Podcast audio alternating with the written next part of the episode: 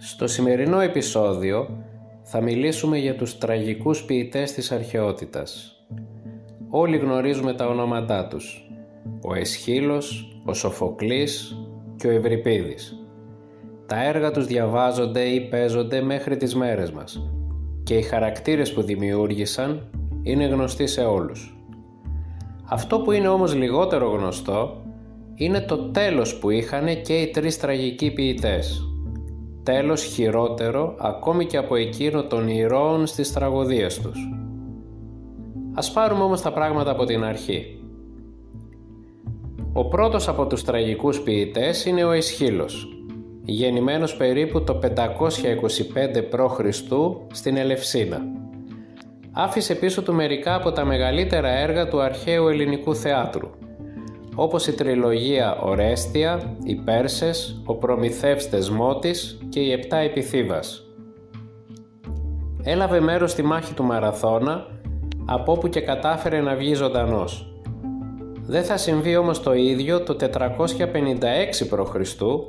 όταν στη δεύτερη επίσκεψή του στη γέλα της Σικελίας θα βρει το θάνατο με έναν πραγματικά απίστευτο τρόπο.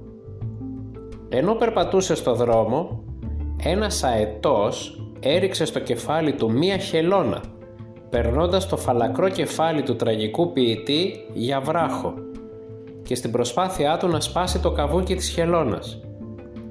Το χτύπημα ήταν τόσο σφοδρό που ο θάνατος για τον Ισχύλο ήταν ακαριαίος. Για τη χελώνα δεν γνωρίζουμε αν επέζησε. Μία παρένθεση εδώ για να πούμε ότι εξίσου εντυπωσιακός, αν όχι και πιο απίστευτος, ήταν και ο θάνατος του αδελφού του Εσχύλου, του Κινέγυρου, που είχε πολεμήσει και εκείνος στη μάχη του Μαραθώνα. Όταν οι Πέρσες εγκατέλειπαν το πεδίο της μάχης και προσπαθούσαν να μπουν στα πλοία για να σωθούν, λέγεται ότι ο Κινέγυρος που διέθετε μεγάλη σωματική δύναμη κατάφερε να κρατήσει ένα ολόκληρο περσικό καράβι και να το εμποδίσει να φύγει με τα χέρια του. Τότε οι Πέρσες για να απελευθερώσουν το πλοίο τους του έκοψαν και τα δύο χέρια.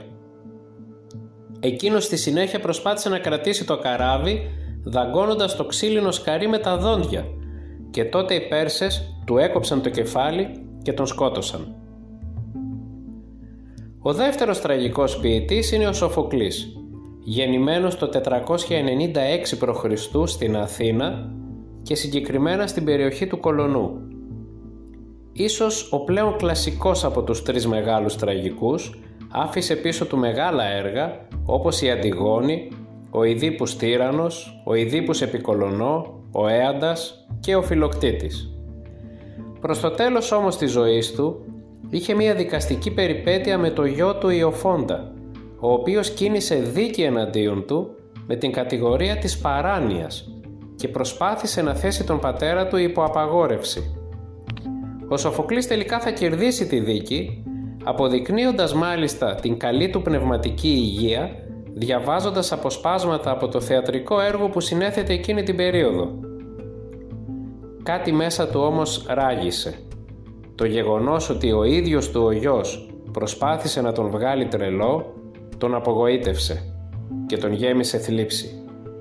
Αυτός είναι και ο λόγος που τον έκανε να γράψει αργότερα τους περίφημους στίχους με τους οποίους είπε ότι εάν είχε μία ευχή θα ήταν να μην είχε γεννηθεί ποτέ.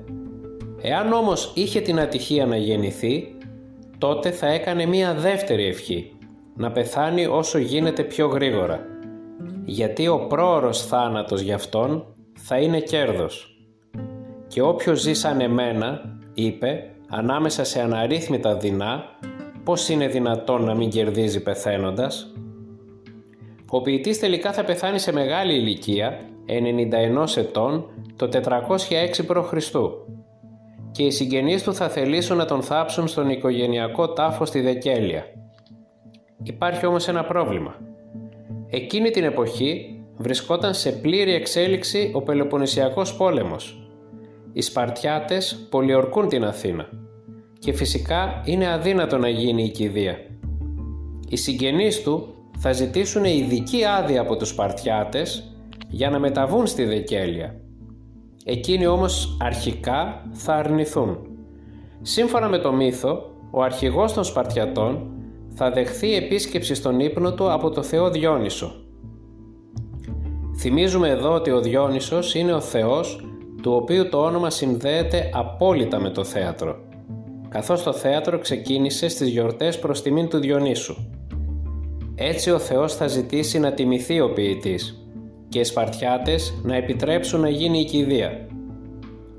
Εκείνοι θα αρνηθούν, το όνειρο όμως θα επαναληφθεί και δεύτερη φορά και τότε οι Σπαρτιάτες θα δεχτούν. Θα επιτρέψουν στους Αθηναίους να κυδέψουν το Σοφοκλή και η κηδεία θα γίνει κανονικά στη Δεκέλεια. Ο τρίτος από τους τραγικούς ποιητές, ο Ευρυπίδης, θα γεννηθεί στη Σαλαμίνα το 480 π.Χ. Η γέννησή του θα συνδεθεί με τη μεγάλη ναυμαχία της Σαλαμίνας, στην οποία οι Έλληνες κατατρόπωσαν τον Περσικό στόλο. Η Ελένη, η Ηλέκτρα, οι Βάκχες, η Ιφηγένεια Εναυλίδη, η Ιφηγένεια Εντάβρης είναι μερικά μόνο από τα έργα του. Θα πεθάνει το 406 π.Χ. στην αρέθουσα της Μακεδονίας, φιλοξενούμενος του βασιλιά Αρχέλαου. Οι συνθήκες του θανάτου του ωστόσο είναι αρκετά μυστηριώδεις και χαμένες μέσα στο μύθο. Ακόμη και σήμερα κανείς δεν ξέρει αν πρόκειται για αληθινή ιστορία ή για προϊόν φαντασίας. Όλα ξεκίνησαν όταν κάποιοι κυνηγοί σκότωσαν ένα θηλυκό κυνηγετικό σκυλί για να το τιμωρήσουν και το έφαγαν.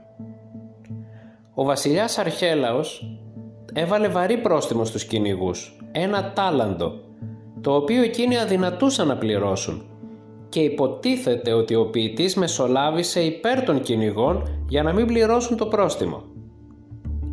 Η ιστορία συνεχίζεται ως εξής.